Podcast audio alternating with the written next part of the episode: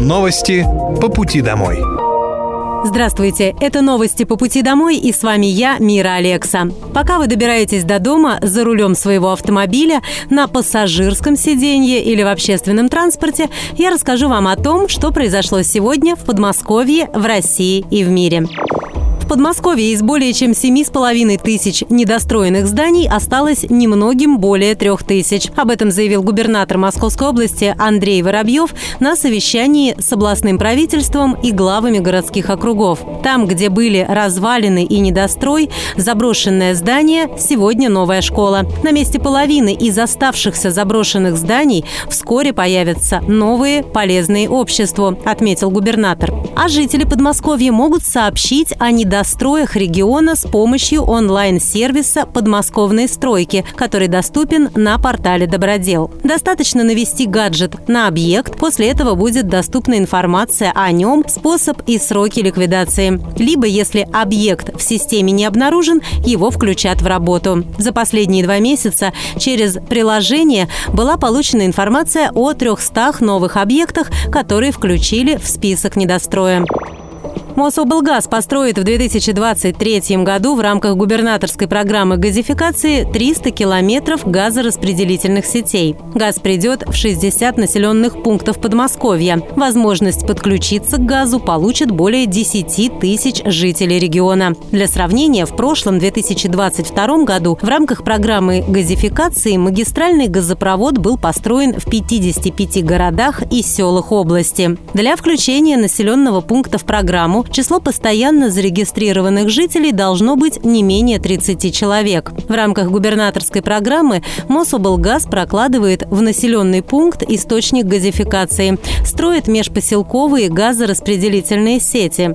Во всех населенных пунктах, газифицированных по губернаторской программе, газовые сети будут бесплатно подведены до границ участков жителей. Специальная военная операция по защите мирного населения Донбасса продолжается. На Купянском направлении армейской авиации и артиллерии уничтожено более 30 украинских военнослужащих, две боевые бронированные машины и три автомобиля. На Краснолиманском направлении уничтожено свыше 75 украинских военнослужащих, три танка, пять боевых бронированных машин и пикап. На Донецком направлении подразделения Южного военного округа во взаимодействии с подразделениями воздушно-десантных войск продолжают наступательные действия. За сутки на данном направлении уничтожено более 50 украинских военнослужащих, бронетранспортер и 8 автомобилей. Оперативно-тактической авиацией, ракетными войсками и артиллерией, группировок войск Вооруженных сил России поражен склад вооружения, военной и специальной техники ВСУ в районе населенного пункта Красный Лиман Донецкой Народной Республики. Ангар с военной техникой 9-го полка особого назначения Нацгвардии Украины в Запорожской области, а также 79 артиллерийских подразделений на огневых позициях, живая сила и военная техника. Средствами противовоздушной обороны за сутки уничтожено три украинских беспилотных летательных аппарата, перехвачены семь реактивных снарядов систем залпового огня «Хаймерс» и «Ураган». Сегодня состоялось открытие участка московского скоростного диаметра от Покровской улицы до Зенинского шоссе, расположенного за пределами Московской кольцевой автодороги. Московский скоростной диаметр на севере соединен с дорогой на Санкт-Петербург, а на востоке должен быть соединен с новой трассой на Казань, которую планируется провести к Москве к сентябрю. Открытие нового участка московского скоростного диаметра от Покровской улицы до Зенинского шоссе позволит снизить нагрузку в восточной и юго-восточной части Москвы, улучшить транспортное обслуживание жителей районов Некрасовка и Косино-Ухтомский, а также города Люберцы в Московской Московской области. Кроме того, это позволит обеспечить транзит и удобный выезд транспорта из города. А в перспективе соединить московский скоростной диаметр со строящейся федеральной трассой М-12 Москва, Нижний Новгород, Казань. Материнский капитал предлагают разрешить использовать для оплаты услуг ЖКХ.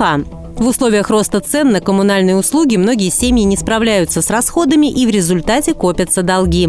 А многодетная семья, которой положена большая квартира, не в силах ее содержать. По мнению депутатов, это поможет многодетным семьям экономить на оплате коммунальных услуг до 100 тысяч в год и освободит их на несколько лет от этих расходов. С 1 февраля 2023 года запланирована индексация материнского капитала на 12,4%. Мат-капитал на первого ребенка составит 590 тысяч рублей, на второго положено 779 тысяч. Если семья уже получила материнский капитал за первенца, то при рождении второго ребенка ей доплатят 189,5 тысяч рублей. Программа материнского капитала действует с 2007 года для семей при рождении или усыновлении второго ребенка или последующих детей. Ее цель – повысить рождаемость в стране. С 2020 года под действие программы попадают и те семьи, в которых родился или же был усыновлен один ребенок. С 15 апреля 2020 года сертификат оформляется без заявлений. Его направляют в личный кабинет на госуслугах.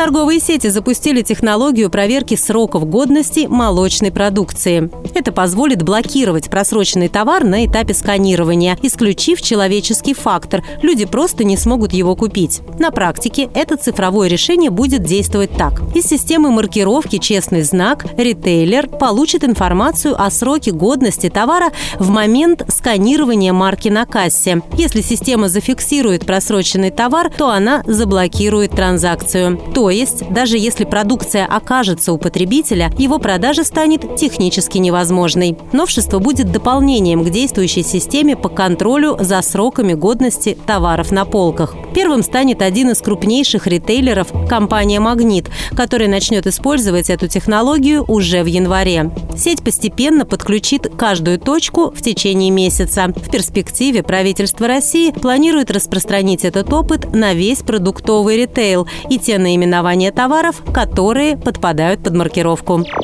Мострансавто напоминает жителям Московской области, которые решили принять участие в акции «Подари своей елке вторую жизнь», как перевозить новогодние деревья в автобусах транспортной компании. Деревья, длина, ширина и высота которых в сумме не превышают 120 сантиметров, пассажиры могут провозить бесплатно.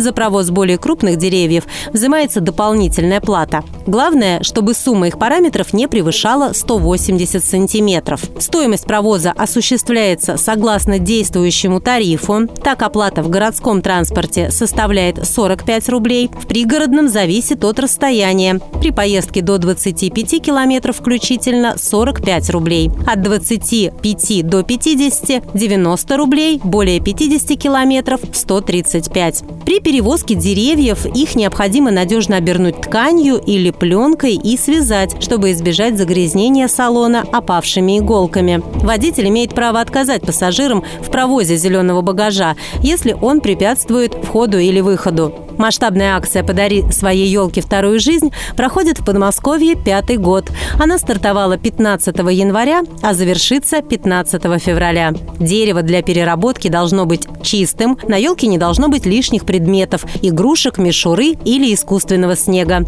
В Подмосковье уже открыто более 200 пунктов приема елей. Это были новости по пути домой, и с вами была я, Мира Алекса. Желаю вам хорошей дороги и до встречи. Новости по пути домой.